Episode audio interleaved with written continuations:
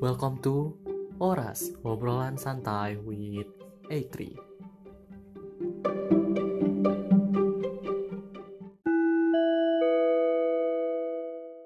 Assalamualaikum warahmatullahi wabarakatuh. Hello everyone, welcome to Oras with A3. Podcast kali ini bareng saya Andika, yang kali ini akan memandu podcast pada hari ini dan akan menemani kalian semua. Tidak lupa juga pastinya ditemani dengan dua narasumber kita yang pastinya unik dan memotivasi. Apalagi ditambah dengan tema kita yang nggak kalah menarik nih, yaitu fenomena bahasa Inggris di generasi milenial. Buat kalian yang lagi mendengarkan podcast ini sambil santai-santai dan ngabuburit, terima kasih banyak ya. Dan buat yang lagi dalam perjalanan pulang ataupun lagi bepergian, hati-hati di jalan, serta yang lagi beraktivitas di luar dan bertemu banyak orang, pastinya jangan lupa patuhi protokol kesehatan yang sudah dianjurkan oleh pemerintah. Tidak lupa saya ucapkan selamat menunaikan ibadah puasa nih bagi yang menjalankan. Nah, kembali ke tema kita yaitu fenomena bahasa Inggris di generasi milenial. Kalian tahu nggak sih generasi milenial itu apa? Nah, for your information, generasi milenial itu adalah sebutan dari generasi Y. Yang mana kata ini khusus untuk menggambarkan orang-orang yang lahir antara tahun 1980 dan 2000. Uh, mungkin langsung aja kita sapa dua narasumber kita.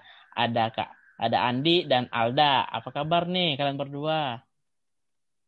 Halo. Hai. Halo. Alhamdulillah, baik sih. baik sih.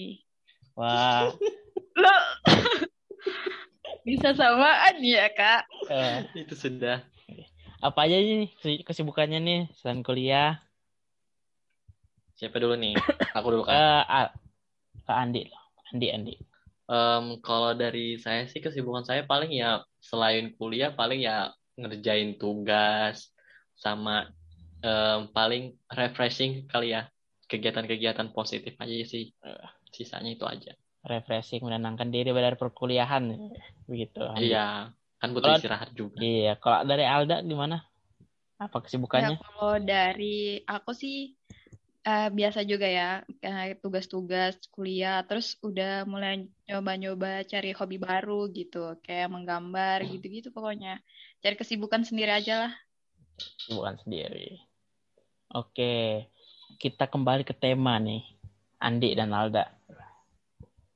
Eh, mengenai fenomena generasi fenomena bahasa Inggris di generasi milenial.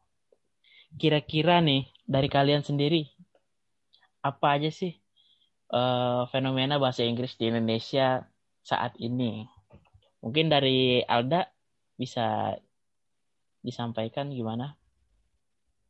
oh iya kalau aku oh ya kalau dari aku sendiri nih ya yang aku lihat eh, fenomena akhir-akhir ini kayaknya kebanyakan apa generasi milenial itu mereka itu kayak banyak nge-mix nge-mix bahasa gitu. Apalagi bahasa Inggris gitu kan.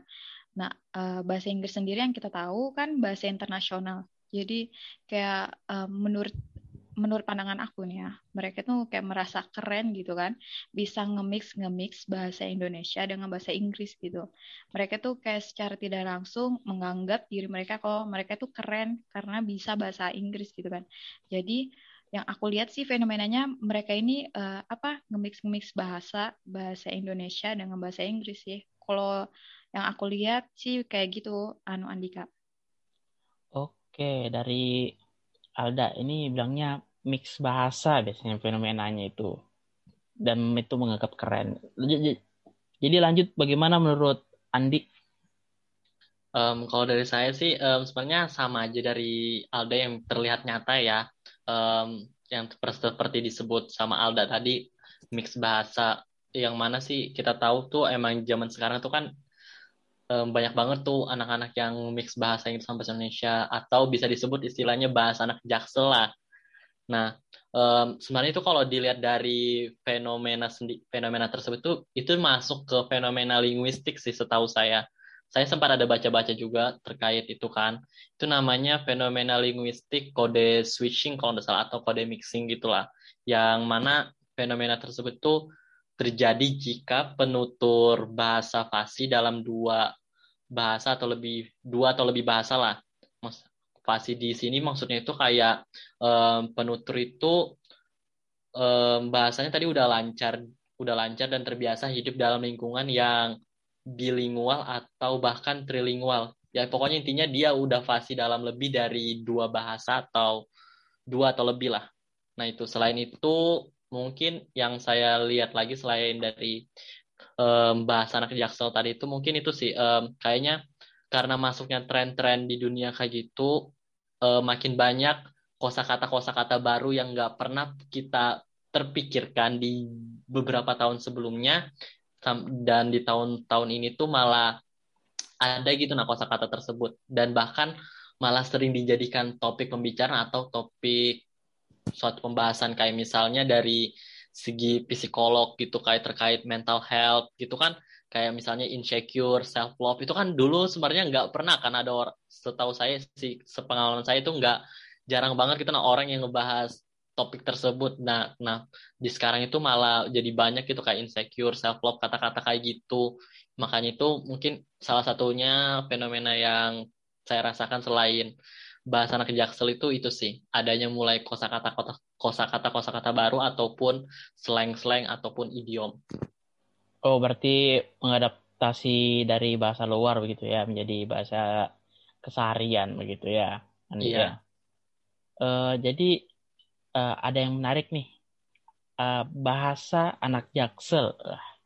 Menurut kalian ini aneh nggak sih bahasa anak jaksel yang uh, yang Andi dan Andi bilang tadi yang mixing bahasa gitu.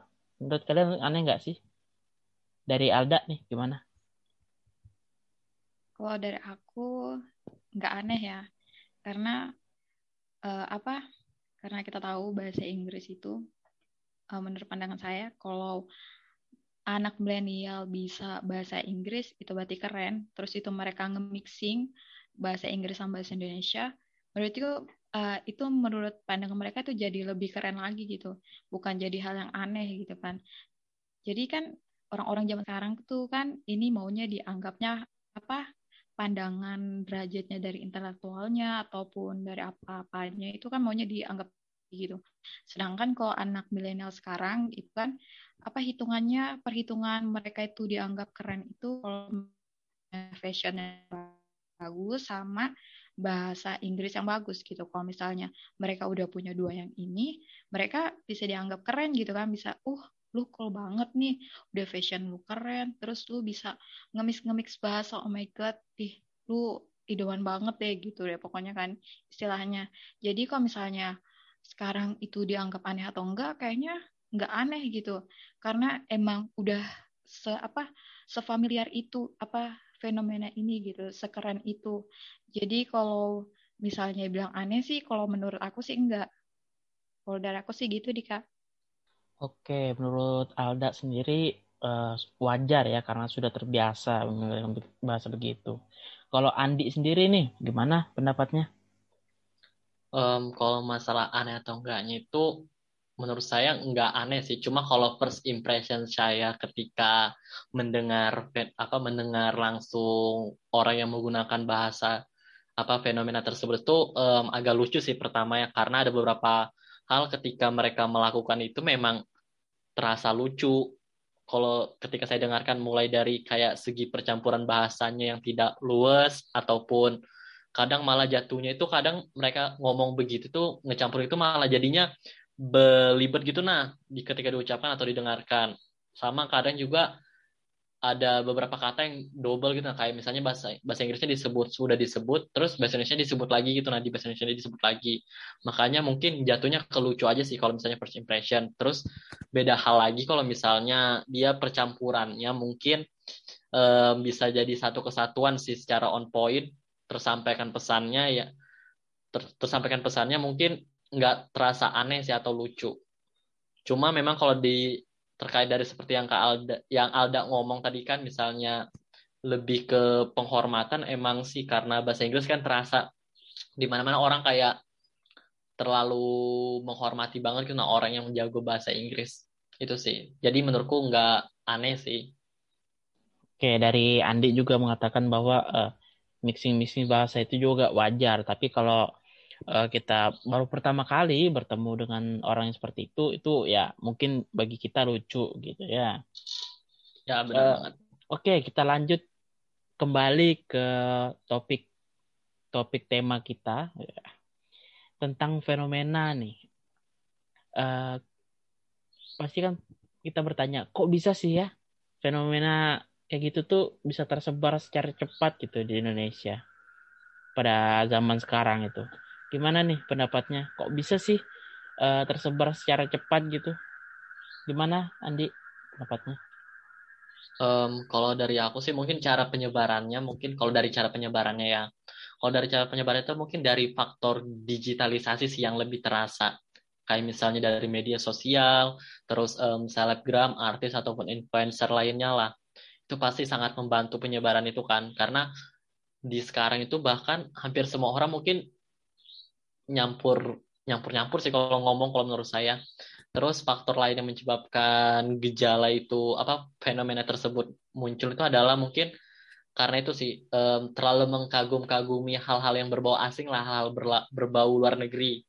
Itu mungkin kebiasaan orang Indonesia banget sih kalau menurut saya. Terus um, adanya juga persepsi bahwa gengsi sosial yang seperti disebutkan Kak Alda sebelumnya tadi kan gengsi sosial yang meningkat seiring perkembangan zaman dari generasi ke generasi juga bisa menyebabkan fenomena tersebut cepat tersebar. Terus um, mungkin motivasi utamanya mau itu kan dari tadi kan yang udah saya sebutkan gengsi sosial itu kan karena mungkin motivasi utamanya itu mau menunjukkan kekerenan. Kekerenan biasa begitulah bahwa penggunanya itu bisa lebih dari satu bahasa gitu nah nah itu. Terus sama mungkin stigma orang-orang mengenai bahasa Inggris yang merupakan bahasa internasional sehingga menjadikan siapa pun yang mengucapkan terlihat lebih keren dan berpendidikan sebenarnya orang-orang Indonesia itu terbiasa sih sama hal-hal kayak gitu atau lebih dikena lebih di anunya um, orang Indonesia itu terbiasa dengan struktur sosial hierar hierarkis gitulah. Jadi di mana ada status sosial yang tertentu yang bila digunakan akan mendapatkan penghormatan. Nah, bahasa Inggris itu dianggap memiliki simbol itu sudah makanya eh, menjadi salah satu faktor tercepatnya penyebaran fenomena tersebut. Oke, mantap sekali. Berarti sangat banyak ya, contohnya kayak tadi teknologi, uh, berasa keren dari yang di yang dipaparkan oleh narasumber kita Andi ini. Lalu bagaimana dengan Alda nih? Gimana pendapatnya? Kok bisa sih uh, fenomena ini tersebar gitu secara cepat di Indonesia? Ya, kok aku dari aku sendiri uh, kurang lebih sama kayak Kak Andi. Yang pertama itu kan gara-gara ini ya digital, media sosial semua orang udah anak milenial pasti bisa mengakses digital gitu kan media sosial tuh siapa sih yang nggak punya media sosial semua sekarang kan semua bisa mengakses gitu. Jadi semua informasi itu bakal cepat gitu diterima sama orang-orang gitu kan. Terus itu uh, kenapa ini juga bisa langsung di apa fenomena ini bisa langsung merembet cepat? Mungkin ini uh, benar juga kata Kandi yang ini status sosial. Jadi mereka merasa kayak apa uh, mereka bisa bahasa Inggris itu tu, tujuannya itu udah salah gitu. Bukan untuk apa bukan untuk kayak kebaikan gitu apa supaya aku bisa komunikasi baik atau enggak aku bisa punya pengetahuan banyak. Tapi kayak lebih aku nih mau dianggap keren nih aku mau apa mereka ini kayak hormat sama aku karena aku bisa bahasa bahasa Inggris gitu. Jadi kayak jadi salah apa pemaknaan gitu kan jadi salah tujuan gitu. Yang pertamanya seharusnya untuk bisa komunikasi tapi malah ingin menja ah, apa mencari ini pengakuan gitu pengakuan sosial gitu kan. Jadi mereka tuh kayak mau um, merasa ditinggalkan terus itu mau apa mau kayak serasa dipuja-puja karena mereka itu kayak punya kemampuan lebih. Kalau anu Andika kayak gitu sih. Kayaknya uh, fenomena ini merembetnya karena pertama eh, media sosial, terus itu apalagi ini faktor ini orang-orang nih misalnya uh, temannya udah bisa uh, nge-mix bahasa, dan menurut pandangan dia itu iri keren gitu ya, jadi iri. uh -uh, kayak iri-iri gitu deh kak. Anu Andika Nah. kayak ih dia bisa kok kok aku nggak bisa? Nanti aku dicap jelek lagi. Ih nanti aku dibilang nggak keren gitu. Kan eh, mereka itu kayak jadi insecure gitu kan. Terus itu jadi mereka kayak termotivasi mau tapi salah salah pemaknaan nih kak gara-gara an gara-gara dia maunya itu kayak dianggap tinggi juga sederajat gitu kalau dari aku sih gitu Oke, oke, oke. Oh iya, saya ada pernah baca satu artikel eh, mengenai artikelnya berkata seperti ini. Eh, orang tua di keluarga Indonesia eh, itu lebih suka mengajarkan bahasa Inggris ketimbang bahasa Indonesia kepada anaknya sebagai rasa kurang percaya diri, merasa takut, dan merasa rendah kalau tidak berbau asing. Nah, eh, gimana sih pendapat kalian mengena tentang mengenai hal ini gitu loh? Mengenai hal ini pendapat kalian tuh gimana sih? Gimana dari Andi? Em, kalau dari saya mungkin ada dua faktor kali ya terhadap yang bisa saya identifikasi dari tadi yang masalah yang cerita yang dari Andi kesebutkan tadi itu kan. Yang pertama mungkin faktornya itu karena ada pengaruh lingkungan sekitarnya sehingga memaksa orang tuanya memaksa memaksa orang tuanya untuk bersikeras anaknya itu untuk bisa berbahasa Inggris daripada bahasa Indonesia atau em, memang orang tua itu memikirkan kebutuhan si anaknya. Itu sih kalau misalnya terkait itu identif- identifikasi itu mungkin. Kalau dari segi faktor pertama itu seperti yang tadi saya bilang di sebelumnya atau yang saya jelaskan sebelumnya itu kan stigmanya orang Indonesia itu apa ya? em, yang mana lebih itu sih apa mengagung-agungkan budaya-budaya asing sama itu em, dengan struktur sosial yang hierarkis itu nah yang di mana em, status sosial itu bisa menjadi sebu untuk mendapatkan penghormatan. Nah, kan tadi kan bahasa Inggris tuh udah memiliki simbol tersebut. Makanya itu mungkin itu kalau dari faktor pertama ya. Dari faktor yang pertama ya mungkin karena faktor lingkungannya tadi itu dari penjelasan itu mungkin bisa dipahami lah. Tuh. Terus kalau untuk di yang faktor kedua tadi itu mungkin karena orang tuanya mikir kebutuhan si anak, makanya anak itu bisa disuruh bahasa Inggris lebih dominan untuk kebutuhannya. Kita kan nggak tahu mungkin anaknya itu karena sekolah di interna sekolah masuk sekolah internasional berbasis internasional karena yang lebih mendominankan bahasa Inggris makanya anaknya di, di lebih di push lagi untuk dominan berbahasa Inggris daripada bahasa Indonesia. Cuma kalau dari dua hal kalau dari cara bahasanya tadi kan em, meminta apa mema, apa ya meminta nggak sih atau meminta anaknya untuk dominan berbahasa, berbahasa Inggris ya? Iya, kayak menyuruh gitu sih, mengarahkan. Jadi Oh iya, untuk ah. habitnya dia untuk baru berbau asing begitu. Oh iya, heeh. It- mungkin kalau misalnya dari segi kebutuhan mungkin itu bisa sih jadi cara cuma caranya aja sih kalau misalnya lebih mengharuskan untuk berbahasa Inggris ketimbang bahasa Indonesia juga sebenarnya agak salah sih kalau menurut saya karena di satu sisi bahasa Indonesia itu juga perlu cuma pas perlu kan apalagi bahasa Indonesia itu bahasa kita sendiri gitu. Nah bahasa ibu bahasa utama kita. Dan bahasa Indonesia ini kan posisinya eh, bahasa Inggris kan ini kan sebenarnya posisinya sebagai bahasa asing bukan sebagai bahasa utama untuk komunikasi di negara kita sebenarnya itu sih kalau misalnya dijadikan posisi di apa ya di lebih di tahu lagi gitu nah porsi penggunaan bahasanya mungkin lebih bagus begitu sih kalau menurutku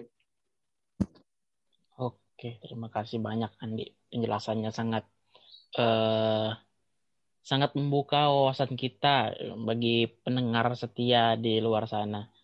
Karena itu salah satunya untuk kebutuhan anak dan juga itu pengaruh juga stigma masyarakat begitu. Lalu bagaimana Iya. dengan Alda ini? Pendapatnya mengenai hal Oh. yang tadi? Oh iya, kalau aku sih kayak apa ya, yang lebih suka mengajarkan bahasa Inggris ketimbang bahasa Indonesia. Kalau di aku sih kayaknya hmm, kayak kurang gimana gitu ya karena kita tinggal di Indonesia berarti kita harus menanamkan anak apa anak didik kita untuk bisa berbahasa Indonesia gitu. Karena bahasa Indonesia kan bahasa first language kita ya. Seharusnya kita sebagai uh, negara Indonesia yang baik kita harus punya rasa nasionalisme yang tinggi gitu kan.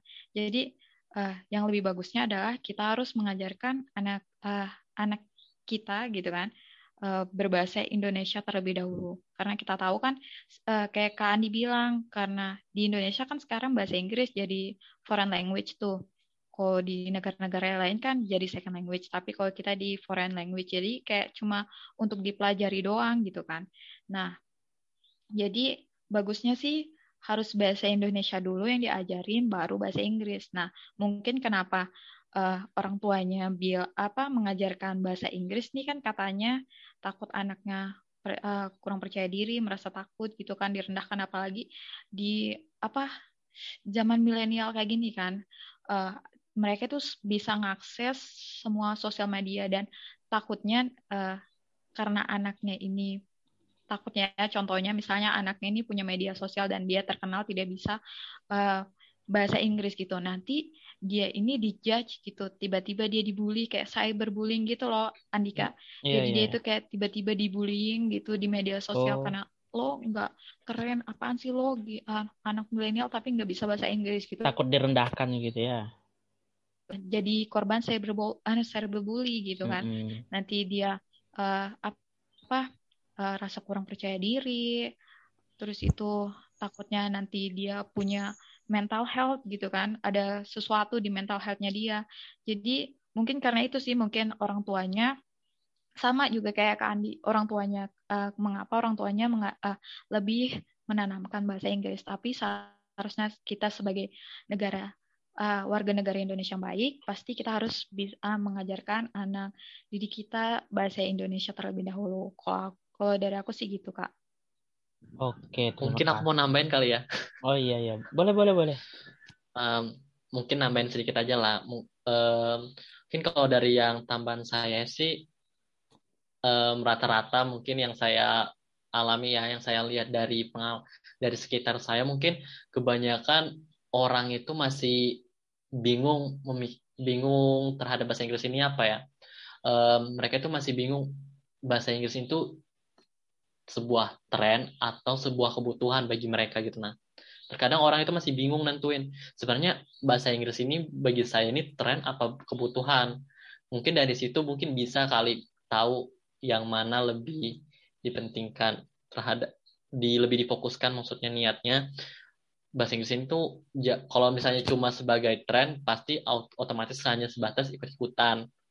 Kayak gitu kayak misalnya demi mencari apa ya um, tatanan sosial lah. Kalau misalnya dari emang bahasa Inggris ini dijadikan alasan sebagai kebutuhan mungkin kebutuhan untuk kuliah dan pendidikan dan lainnya mungkin bisa.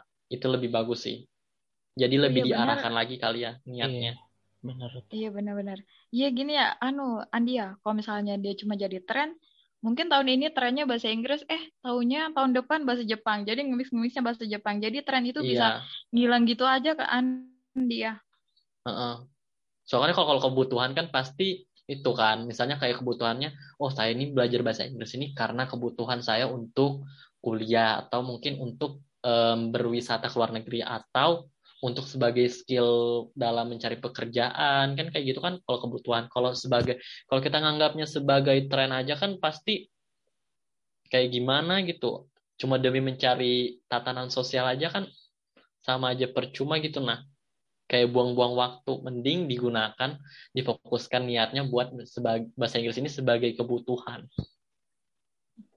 Betul itu. Iya benar. Karena ya, kan bener. orang tua juga mungkin uh, menyiapkan itu semua membiasakan menggunakan bahasa asing mungkin untuk kebutuhan anaknya di masa depan yang akan anaknya tempuh gitu. Yang dia iya cuma itu sih kalau misalnya di terlalu didomin dominankan bahasa Indo bahasa Inggris bahasa asingnya mungkin atau bahasa Inggrisnya itu lebih menurut saya agak agak salah sih caranya. Karena kan di satu sisi kita juga nggak boleh lupa sama bahasa ibu kita sendiri. Iya benar sekali itu. Iya, benar. Dan juga tren itu kan berubah-ubah terus kalau kita memusatkan karena tren, takutnya nanti tren uh, tahun berikutnya berubah, tahun berikutnya berubah. Bahkan kan fashion juga gitu kan, dia berubah-ubah setiap tahun. Mereka berputar-putar. Nanti uh, tiba-tiba tahun 90-an fashionnya, tiba-tiba 2000-an kan gitu kan ya, Andika? Iya benar sekali. Berarti kita tinggal kita bagaimana cara menyikapinya begitu ya? Iya, Iya. siap-siap. Oke, kita kembali ke topiknya tentang masalah fenomena ini, Andi dan Alda. Ngomongin fenomena, pastinya yang kita tahu ya kan, fenomena itu pasti tidak lepas dari yang namanya dampak. Eh, pendapat kalian nih ya, pendapat kalian mengenai dampak yang ditimbulkan oleh fenomena bahasa Inggris di generasi milenial ini seperti apa sih? Mungkin dari Alda dulu, gimana? Oh, dampak dari fenomena bahasa Inggris nih ya. Kalau dampak positifnya, pastinya uh, kita sebagai apa uh, pengguna bahasa gitu itu adalah nilai plus tersendiri untuk kita karena kita uh, bisa bahasa lain gitu kan, bisa dua bahasa gitu misalnya bahasa Indonesia sama bahasa Inggris gitu kan. Terus itu tanpa kita sadari ini uh, kita bisa bahasa Inggris uh, intelektual kita itu kayak bertambah gitu. Tanpa kita sadari kayak kita bahas, baca informasi-informasi dalam bahasa Inggris gitu kan. Berita-berita tanpa kita sadari kan itu bertambah gitu pengetahuan kita. Terus itu uh, kita bisa bertukar informasi nih sama orang-orang luar. Kita bisa bertukar apa kayak bisa secara mudah gitu apa uh, berkomunikasi dengan orang orang luar luar gitu. Misalnya kayak orang Amerika gitu. Kita cari teman orang Amerika baru kita ngomong-ngomong gitu. Kita tukar pikiran kita tentang ada yang di negara mereka atau di negara kita gitu kan. Kalau terus kalau dampak negatifnya dari fenomena ini ini yang yang tadi yang tren itu. Kalau dia memusatkan apa kalau dia memusatkan keinginan mereka karena tren tren itu bakal berubah-ubah gitu kan. Jadi nggak bisa gitu uh, mereka itu memusatkan uh, apa bahasa Inggris mereka karena tren itu tuh sudah salah tujuan gitu kan. Terus itu ini biasanya nih kalau orang Indonesia ini kayak suka ngejudge gitu kan. Ih, apaan sih lo gitu kan. Pakai bahasa Inggris gitu. Apaan sih? Aneh banget gitu kan. Bahasa Inggris lo tuh jelek, aneh gitu. Takutnya nanti ketika uh, si penutur ini mendengar uh, yang apa yang dikatakan oleh orang-orang gitu kan kayak bulian gitu dia akan merasa insecure terus itu merasa merasa nggak pede terus itu mereka merasa kurang percaya diri terhadap potensinya sendiri. Padahal mereka mereka itu punya potensi itu tapi tertutupi karena udah dibully-bully terus gitu kan. Ini takutnya sih apa karena dampak negatifnya ini nanti itu dia apa potensinya itu bakal ketutup sama uh, sama perkataan orang lain yang perkataan negatif dari orang lain. Kalau aku sih gitu. Oke oke oke. Oke, uh, gimana nih gimana nih pendapatnya Andi mengenai yang tadi? Um, kalau dari saya ya untuk dampak positifnya itu mungkin seperti yang tadi dari Alda ngomong.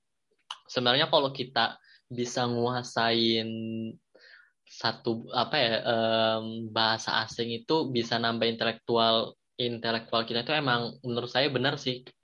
Yang saya baca dari beberapa artikel juga menyebutkannya kayak gitu sih. Kalau kita bisa menguasai beberapa bahasa asing itu bisa meningkatkan intelektual kita. Terus um, sisi positif lainnya mungkin kalau dari fenomena tadi ya yang bahasa anak jaksel itu kalau dilakukan secara benar atau memixkannya secara benar mungkin itu bisa jadi one step closer gitu nah. Atau jadi salah satu strategi kita untuk berani untuk berbahasa Inggris terlebih lagi di speaking sih. Itu kalau dari posisi positifnya ya ter fenomenanya. Terus sama itu makin banyak nambah vocabulary dari apa ya kosakata-kosakata baru idiom-idiom yang baru muncul di tren terkait tren-tren sekarang. Terus kalau untuk negatifnya mungkin karena terlalu fokus ke bahasa asing, kita jadi lupa sama bahasa Indonesia kita sendiri, sama apalagi bahasa daerah. yang udah jadi identitas negara kita gitu nah sedangkan um, bahasa Indonesia kita aja berbahasa Indonesia aja kadang masih suka banyak salah-salahnya. Apalagi kalau misalnya kita sudah tambah bang tambah lupa lagi terkait sama bahasa kita gitu nah apa anda kita makin susah ngomong bahasa Indonesia itu sih kalau menurut saya dari positif dan negatifnya itu aja sih. Sama ini um, apa ya karena terlalu dianggap tren jadi gila hormat. Itu sih kalau kalau dia mikirnya bahasa Inggris itu sebagai tren itu sih dari negatifnya itu.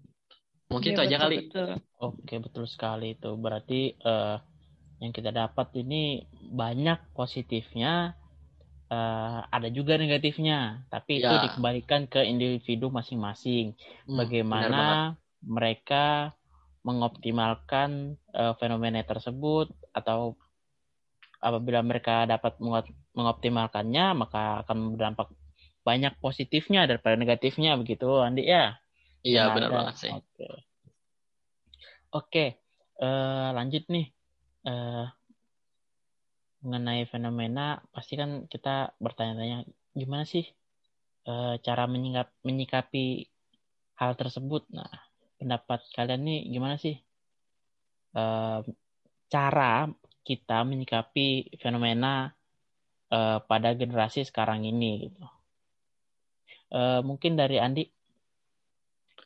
Um, kalau dari saya sendiri ya cara menyikapi fenomena-fenomena yang tadi udah dibahas itu ya um, mungkin kita namanya fenomena kan tiap tahun itu pasti ada apalagi terkait bahasa Inggris mungkin kita lebih open aja sih terhadap fenomena itu tapi kita juga tetap bisa memilah memilah gitu nah atau memfilter yang mana yang mana fenomena itu apa baiknya fenomena itu sama buruknya fenomena itu.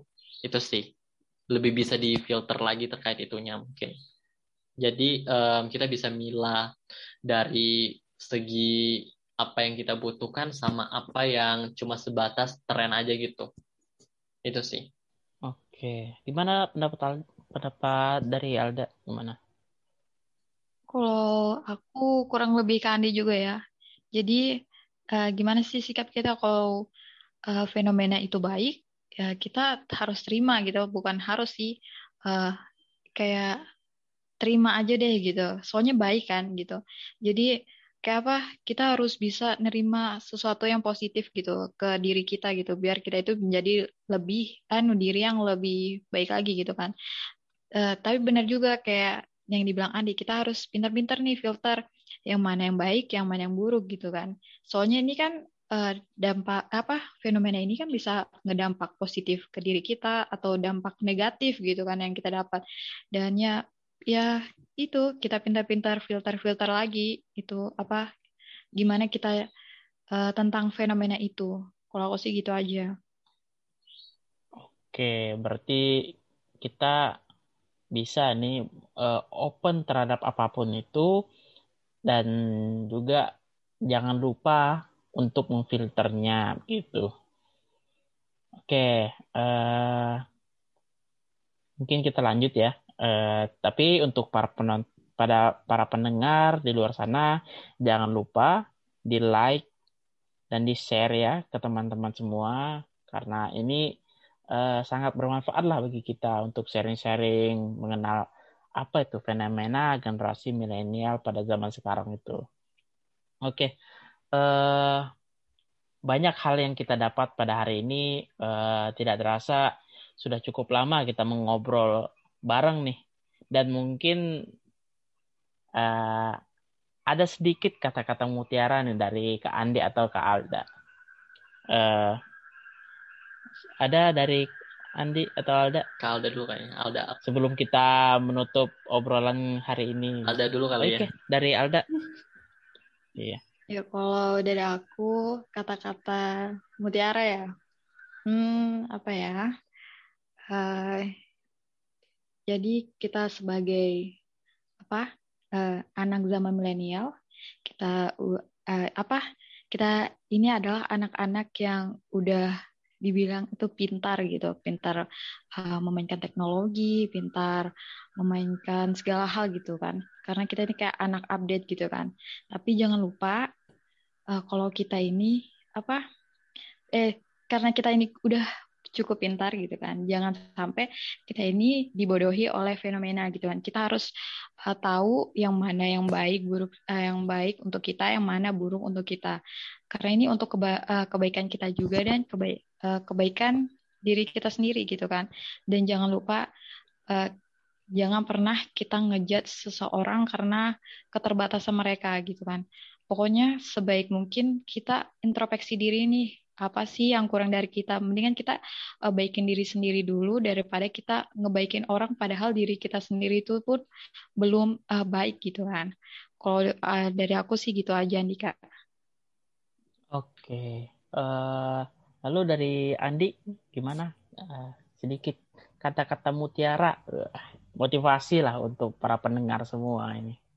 Um, buat kalian yang pengen belajar bahasa Inggris mungkin um, percaya apa ya um, percaya diri aja sih terkait apa yang kalian pelajari dan itu um, jangan takut salah terkait masalah kalian belajar bahasa Inggris itu karena um, salah itu wajar dan salah itu merupakan um, salah satu um, apa ya salah satu hasil kalian untuk menuju keberhasilan kalian gitu. Nah terus um, untuk terkait bahasa Inggris juga mungkin lebih bisa diarahkan lagi um, maksud kalian dalam berbahasa Inggris ini maksud dari kalian berbahasa Inggris ini apa uh, kalau hanya untuk tren mungkin lebih diturunkan lagi standar sosialnya atau dan untuk kalau untuk di kebutuhan mungkin lebih dikejar lagi bahasa Inggrisnya itu sih.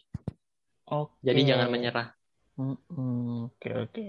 Jadi yang kita dapat dari Alda dan Andi ini adalah kita harus dapat membedakan yang baik dan buruk. Dan juga jangan lupa itu introspeksi diri. Eh, kita harus tetap percaya diri jangan takut salah. Karena salah itu adalah satu ada salah adalah satu langkah yang di mana kita untuk menuju kesuksesan begitu. Karena setiap orang tuh pasti punya salah begitu oke terima kasih Andi Aldanur uh, telah memberikan kata-kata mutiaranya dan telah uh, menyempatkan hadir pada hari ini untuk ngobrol-ngobrol, sharing-sharing kepada pendengar semua. Uh, mungkin itu saja dari kita pada hari ini.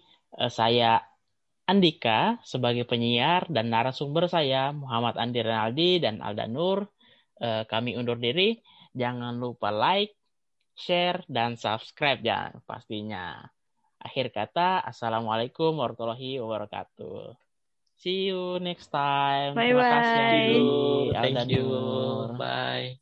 Bye bye.